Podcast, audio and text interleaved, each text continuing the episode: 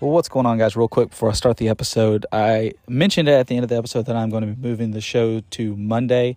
And originally, I had planned to drop this episode tomorrow instead of today. But um, I'm going to drop this episode today. This is Sunday, the 18th.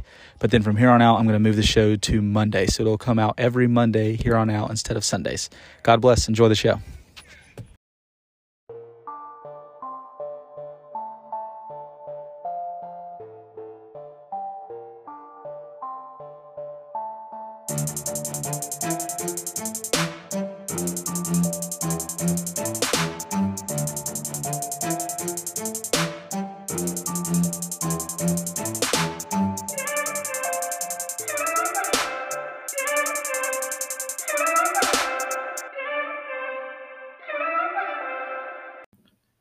What's going on, everybody? Welcome to the Called to Act podcast. I'm your host, Donovan Jones. I'm extremely excited to be with you guys today. Thank you so much for spending some time with me. I greatly appreciate it. Um, to be honest with you, I don't really know what this one is going to be called. I don't know what this one's going to be titled. Usually, I kind of have an idea as I'm studying on what I'm going to title the episode, but I have no idea. So we'll see. I'm recording and then I'll have to come up with something after. But we're coming up on the end of our little mini series on spiritual warfare and a plan of attack. And it was just really, really positive. There was a lot of great response. I had a lot of interaction with you guys, people telling me that they're going through the same kind of struggles and that it helped them. Um, and then, and I'm just extremely blessed by that. And I'm thankful that the Lord would use me in in any way to bless somebody else. And and that is something that I pray to Him daily. Lord, just just use me as an empty vessel, however you see fit you know, fill my cup to overflowing and let the overflow hopefully bless other people through the word that I feel like He has placed on my heart to share with you guys. So I'm extremely, extremely excited about that and encouraged. And so today I want to talk a little bit about just a verse that that really popped into my head a couple weeks ago and I knew as soon as it popped into my head I thought, you know, I need to do an episode about that. And so I was kind of letting it marinate a little bit over the last couple weeks and and taking some notes here and there and and just trying to look up different scriptures that I felt went along with it. And so the first place that I want to go, it's not in scripture. Um, it's actually a story that I heard about a little bit ago, and it's we actually just came across the anniversary. This happened August 23rd, 1973.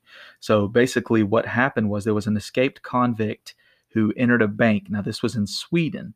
Okay, and when he he robbed this bank, he went into this bank carrying a machine gun, and while he was in there, he he let a couple of shells go in the air. You know, he took some shots, and he actually injured one of the police officers that was in the bank, and and through all that, he ended up taking four employees of the bank hostage right? And so this story, of course, it captured headlines across the world because you hear about something like this obviously it's going to send shockwaves, right? So, um, and and some of the pictures are crazy to look at, and and when I, some of you guys might know this story if you're a history, um, a big history buff, but like I said, this was this took place in Sweden, and um, yeah, I just encourage you to look up some of the pictures. Um, like I said, the date was August 23rd, 1973. And so he took these people hostage, and this dude literally held them hostage in the vault in the bank, right? But something crazy happened throughout the course of time. He had them locked in this vault for five or six days, something like that. And the hostage formed this weird bond with their captors, right? And I think it was two guys. The one guy went in there first and, and took the shots or whatever. But um, when as I was reading through it, um, I believe it was two guys that had these these people held hostage, right? And and it got to the point where they grew this relationship over the course of these five, six days, whatever it was, to where the people that were being held captive were more afraid of the police officers who were trying to rescue them.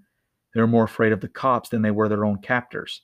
And, and ultimately, um, the police officers threw in um, uh, what is it called? Like the tear gas. They threw the tear gas into the bank and and told the hostages, you know, they probably had a loudspeaker or something like that. You know, the hostages come out first, but they refused to come out. Like they didn't want to come out. They were trying to protect these people that were holding them captive, and and ultimately they they got the people out and whatnot. But um, they formed this weird bond with them. And I and as I was reading it, one of the the hostages said something like um, they felt like the the their captors were being um, what's the word I'm thinking of like compassionate to them because they would even when they would give them threats they would say things like well i'm not going to kill you i'm just going to shoot i'll just shoot you in the leg if you don't listen to me.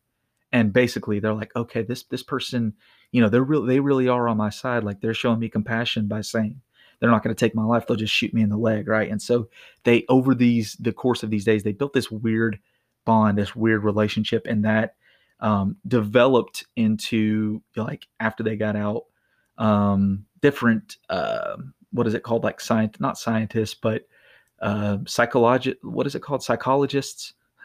I'm not the smartest tool in the shed. Smartest tool in the box. See i don't even i'm, I'm mixing my metaphors here. Um, anyway these psychologists call this stockholm syndrome. I'm sure you've heard that before and that's basically where you are um, feeling sympathetic to your captor to where the point you see that a lot of people in like domestic violence situations or um, sex trafficking situations, stuff like that. And sometimes that could be because, you know, maybe a certain person like in the sex trafficking area would be like addicted to a drug or whatever like that, right? So um, I'm sure you've probably heard of that that syndrome before. So we're kind of gonna touch on that a little bit because I think it it goes along with this verse that I feel like the Lord laid on my heart to share with you guys, and it, it is from John five. Um, we're going to read a couple of verses here. We're going to read two, two through seven, eight, something like that. So um, basically, this is the the healing at the pool of uh, Bethesda, right? So um, in in John it says, "Now there is in Jerusalem by the sheep gate a pool in Aramaic called Bethesda, which has five roofed colonnades. In these lay a multitude of invalids, blind, lame, and paralyzed." One man was there who had been invalid for 38 years. This is verse 5. So this dude, he's been struggling here at this pool of Bethesda for 38 years. So when Jesus saw him lying there and knew that he had been there uh, a long time, he said to him, "Do you want to be healed?" Okay, so that's I, that's kind of where I want to stop. I mean, it, it goes on uh, you know, the man replies to him, you know, I have no one to put me by the pool. So basically, um, this pool would bu- bubble up, and the people that gathered around there thought that there was supernatural healing through this pool. And so, if you were the first one that gets to where the where the where it's the bubbling up, they thought it was. I believe, and I could be wrong about this. I didn't. I should have probably looked into this a little bit deeper, but I feel like it was. Um, I feel like I heard that it was. Uh, they felt like it was. Um, maybe it was like angels, angelic, something like that. Super. It, either way, they felt like it was supernatural, and they would be healed if they got to where this spring went up. Right, these these bubbles, the bubbling up of the water, and this dude, he could never get to where the healing would take place, or where he felt like he needed to get to for the healing to take place. This guy's been there for 38 years, and I think it's very interesting what Jesus asks him, because I think that oftentimes in our lives, or maybe we see somebody that is around us that we think, why isn't this person bettering their lives? Or why am, or we can get stuck in a place where it's like, I want to do better, I want to do this, I want to reach this specific goal, I want to stop smoking, I want to stop drinking, I want to stop watching pornography, I want to stop being lazy, I want to lose weight. Whatever the case may be, we're all struggling with things, right? We've already talked about that in past episodes. But it's like, do you want to put in the work to actually be healed? Like Jesus went to him and he says, do you want to be healed? And it's like, I mean, that's that's kind of an obvious answer. Like the guy is sitting there at this place where all the people that had issues were gathering because they feel like they're going to get a healing at this place. And Jesus doesn't walk up to him and say, you know, I'm going to heal you today. You know, just rise, get up, and walk. He says, Do you want to be healed? And I think that is a question that really needs to be kind of delving into a little bit because that is the main question that I am asking you today. Like, whatever you're struggling with, do you want to be healed or do you just want to talk about it? Do you just want to make excuses on why you can't do better? Right. And I think in doing this, I mean, this is this is a conviction in my own heart and life. It's like I say I want to be the best dad that I can be, but am I actually working towards that? I say I want to be the best husband that I can be, but am I actually working in that direction, putting forth that effort putting down my phone, not getting on Instagram as much, not getting on, you know, Facebook or TikTok or whatever the case may be, and spending time with my kids, spending time with my wife, right? Like, do I want to be healed? You know, and whatever the case may be, eh, obviously every situation is different and we're all going through different things, but that's kind of what I want to get into today. It's like, do you want to be healed? And so the thing about it is, is you cannot be freed against your own will, right? Because we have been given free will. God has given us that that gift of free will, right? So I think this next passage speaks to that. We're going to go to Genesis. We're going to jump around to a couple different places. We're going to go to the very first book of the Bible. This is Genesis chapter 19. Um, and Genesis chapter 19, verse 23. It says, The sun had risen on the earth when Lot came to, I guess it's Zora, Z O A R, Zora. Then the Lord rained on Sodom and Gomorrah sulfur and fire from the Lord out of heaven. Verse 25 And he over, overthrew those cities and all the valley and all the inhabitants of the cities and what grew on the ground. Verse 26, and this is the part that I think goes right along with that question Do you want to be healed?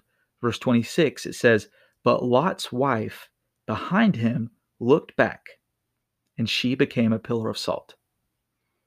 I think sometimes we say we want to be healed, but we are so enthralled with the things of this world. We're so attached to it. We've become so addicted to the things of this world that is holding us back from what God is truly calling us to be that full healing, that full person that we can be for Him and we're too busy looking back at the things of this world and his wife was turned into salt for that if you flip ahead uh, i'll flip back actually to i believe it's chapter 13 yeah chapter verse thir- uh, chapter 13 we're going to skip down to verse 10 okay so if you know anything about this story abraham and lot um, here in this chapter abraham tells lot you know you can pick we're going to stand up here on this this mountaintop or whatever and and we're going to look down this land. You can pick which part of the land that you want right he said i'm going to let you have first pick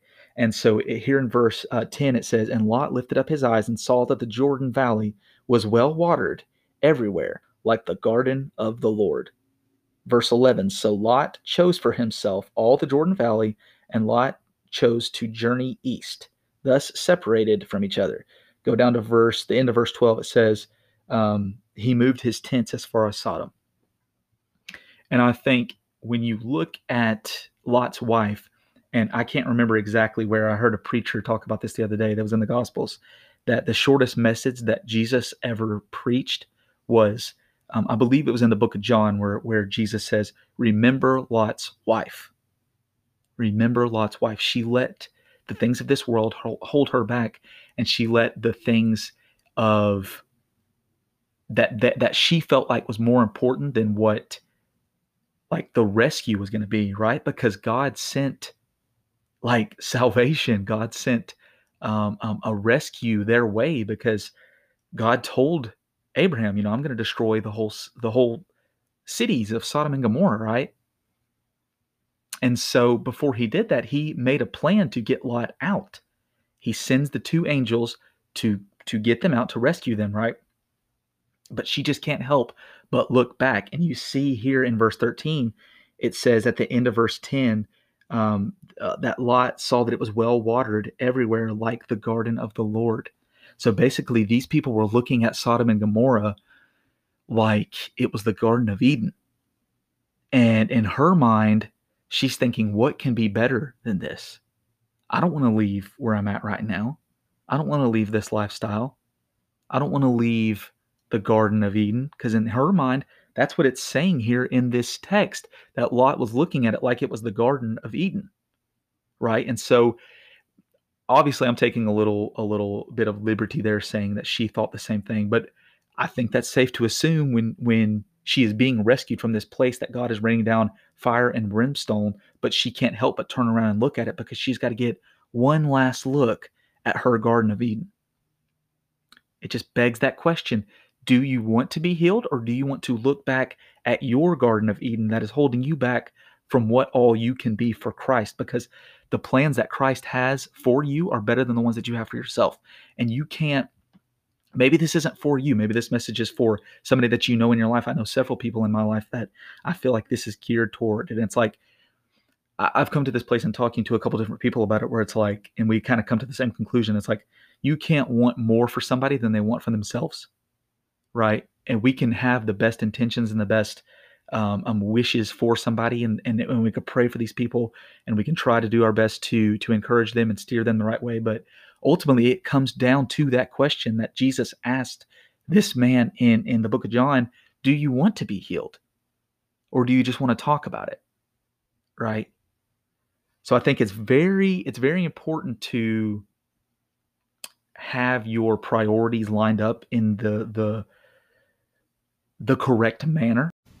So now I want to go to 2 Samuel 6 16 we're going to read a little bit of this and then we're going to go to one more text in the Bible. And, and I feel like those first two passages that we went to in John and in Genesis kind of line up. And then I feel like these two next scriptures kind of line up in the same way, talking about um, when you notice this in somebody else, like like what what do we do when we see this in somebody else's life, where we see that they're not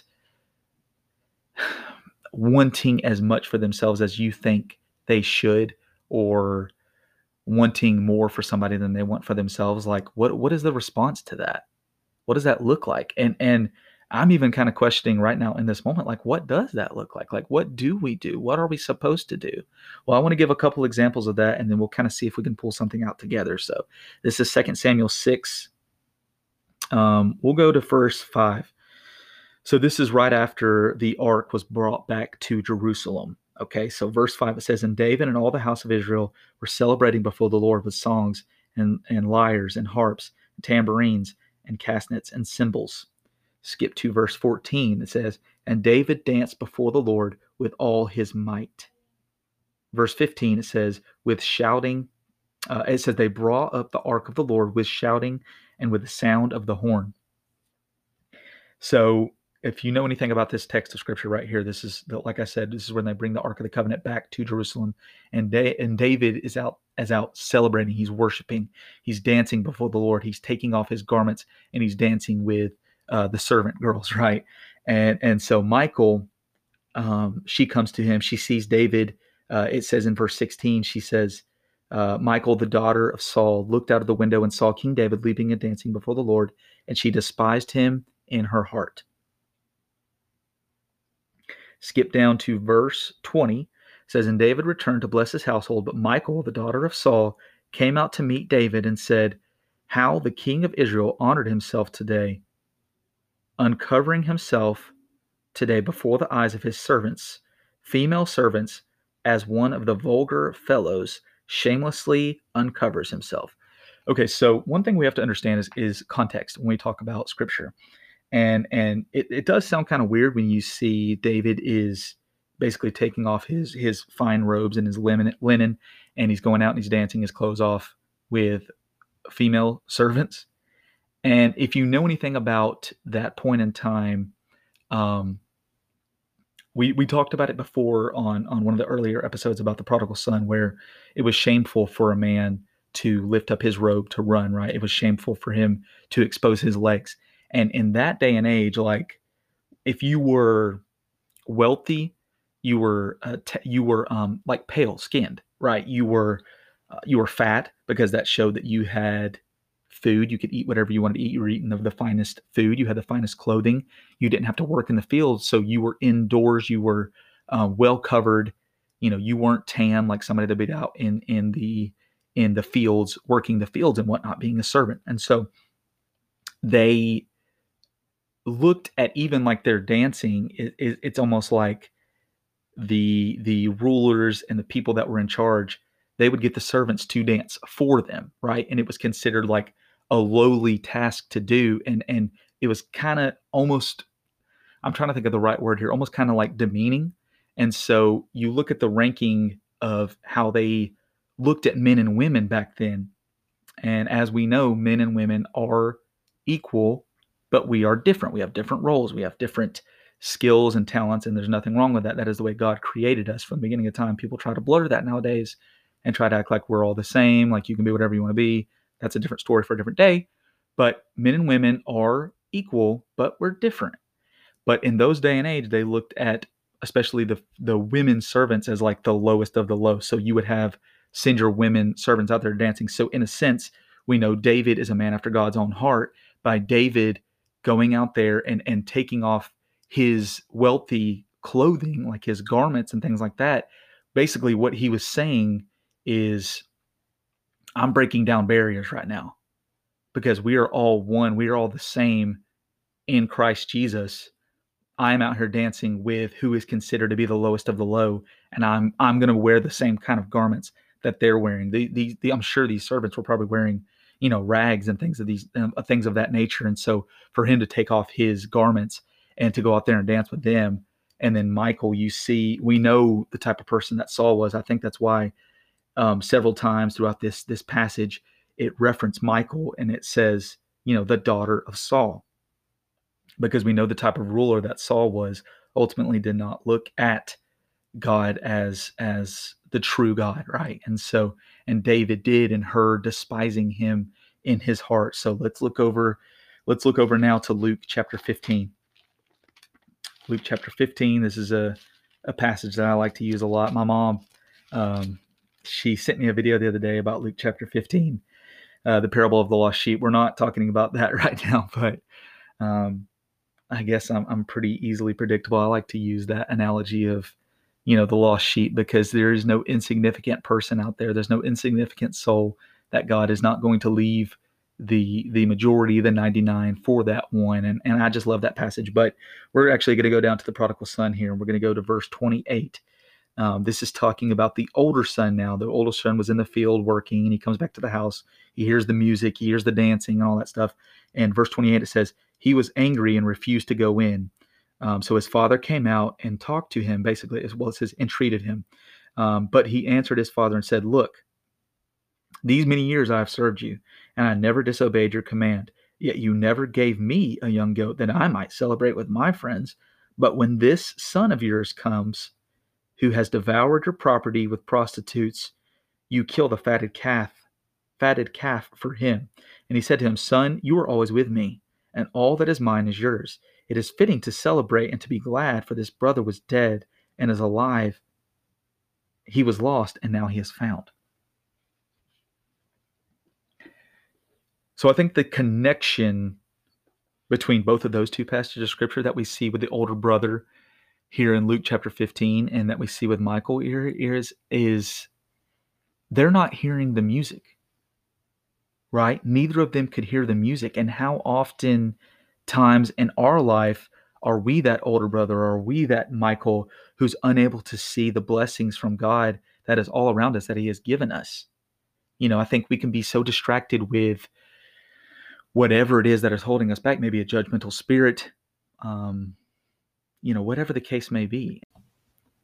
So basically, we see two ends of the spectrum here. We like we don't want to be like Michael, and we don't want to be like the older brother here, where we're so judgmental to somebody that we see trying to do the best that they can to worship God or trying to do the best they can in life in general, right? We don't want to be taking that position because that is a position too where it's like, do you want to be healed from that? And do you even realize that that is something that you need to be healed from, right? And then on the opposite end of the spectrum, we don't want to be like Lot's wife where we are holding on to things of this world so tight, holding on to faults that we have or our, like I said earlier, our, our specific Garden of Eden, whatever that might be for you, whatever that looks like in your life.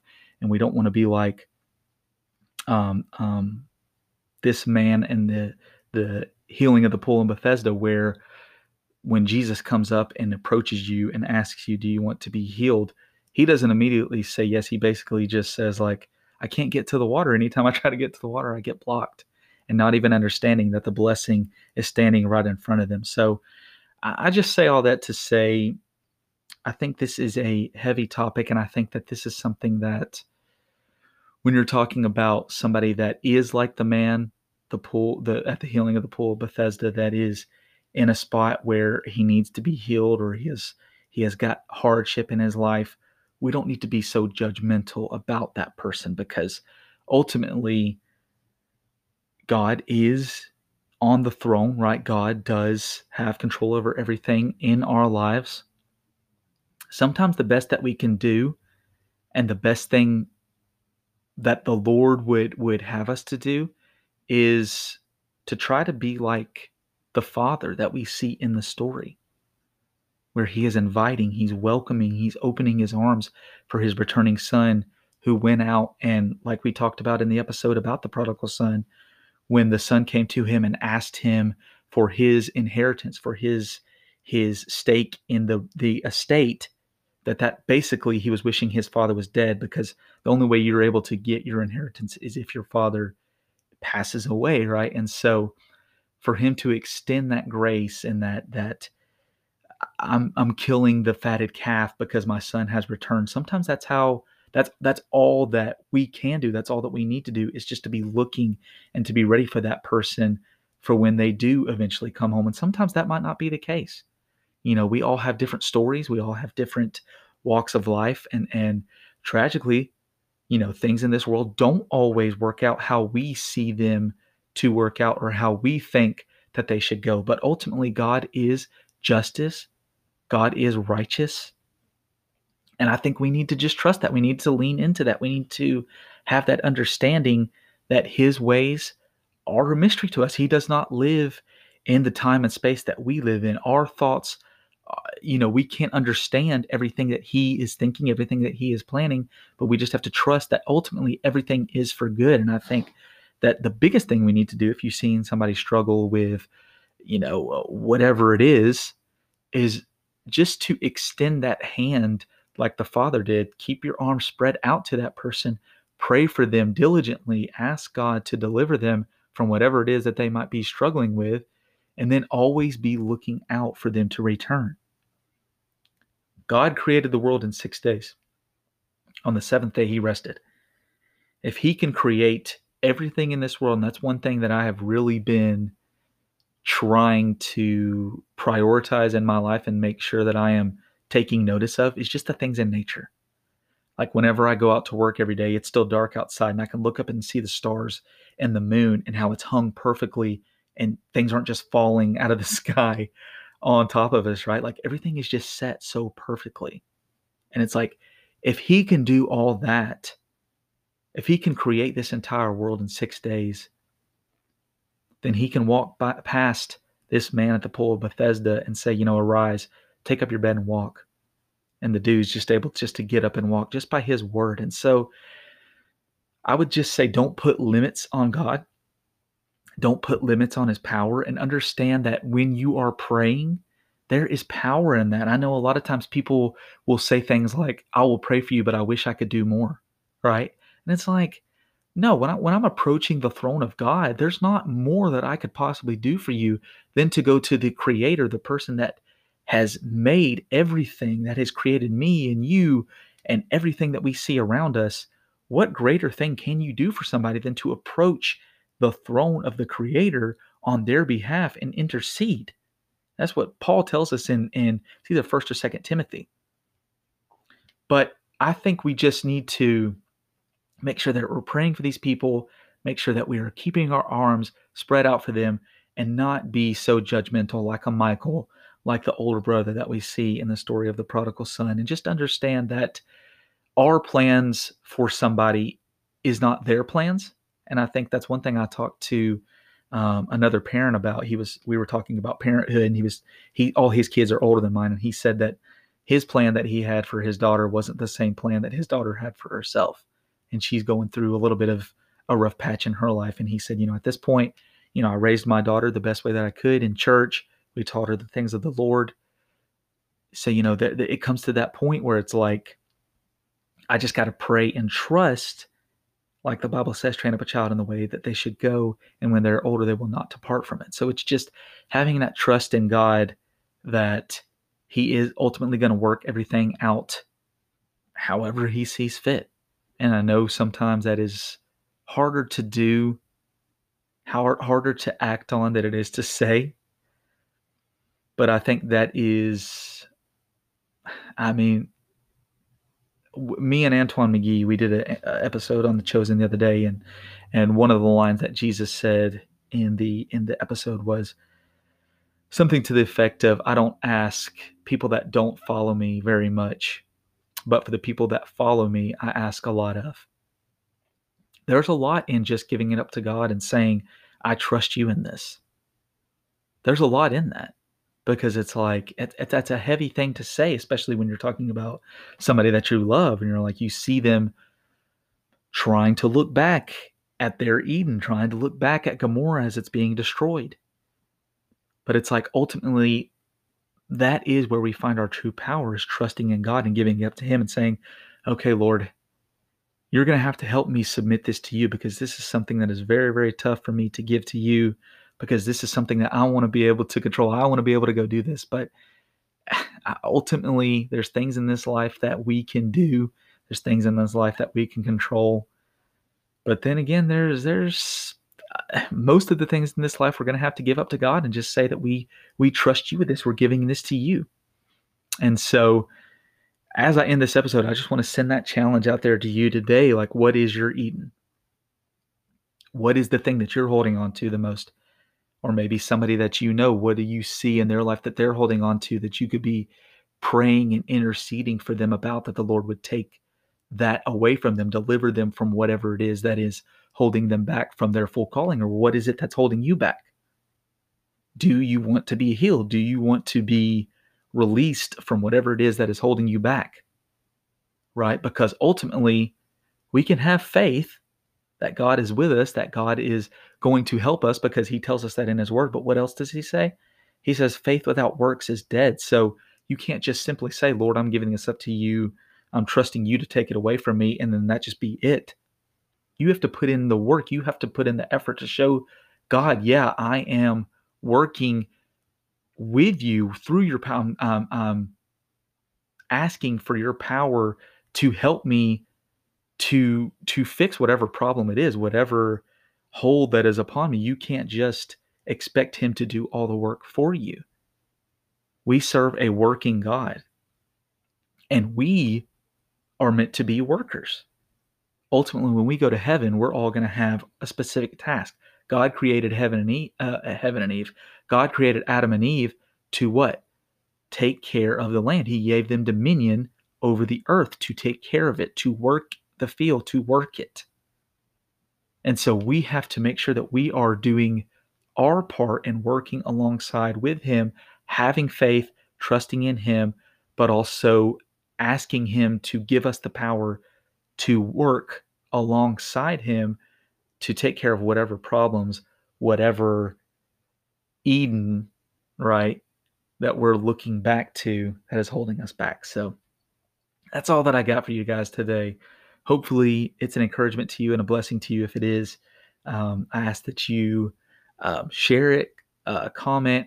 You know one thing that it really does and i've had several people comment on my apple um, what is it called? Apple podcast that really does help the show out a lot if this is something that you're getting out uh, getting something out of i do ask that you go on there and, and give me five stars you just click the uh, the Called to Act um, on your Apple podcast, and you can scroll all the way down to the bottom, and then you got the option to give five stars, and you can write a little comment or whatever. And I feel like the Lord has really laid this on my heart to do, and I feel like the Lord has really called me to reach as many people as I can for Him.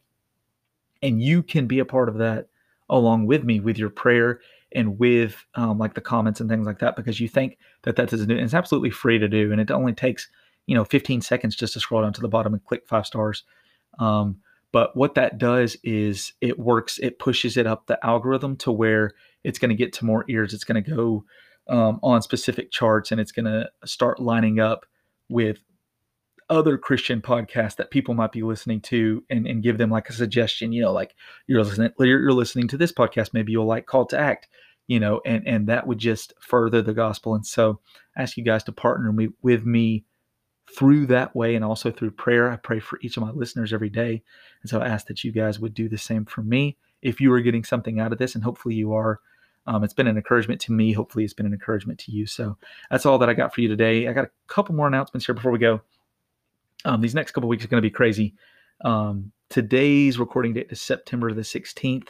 I'm going to put this out September 18th, I guess. Yeah, September 18th. And I'm thinking about moving the show. I, I, put it out on every Sunday. I'm thinking about, and actually, as I'm talking about it, yeah, I'm going to go ahead and do that. So this show will actually come out September 19th, and we're going to start coming out every Monday instead of Sunday.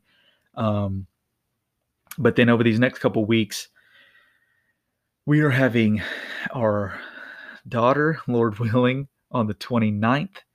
And so, um, yeah, it's going to be crazy.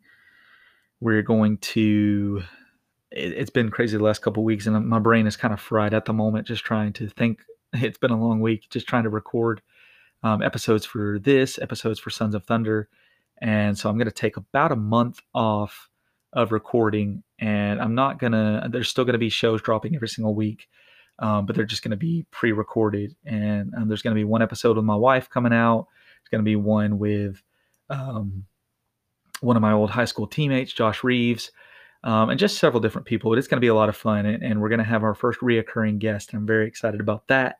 That's going to be awesome because we are going to break down. I know I touched on a little bit in my episodes about spiritual warfare, but not deeply, but just deeply get into that piece about where I was talking about being in that that depression um, to the point where it almost felt like life itself was not worth it. And I want to get into that deeper, and we're going to do that with with our first reoccurring guest um, in the next couple weeks. And so, with that being said, God bless you guys. I hope you have a fantastic week. I love all you guys.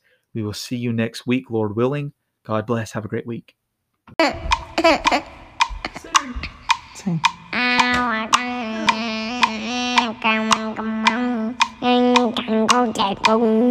Oh yeah, baby.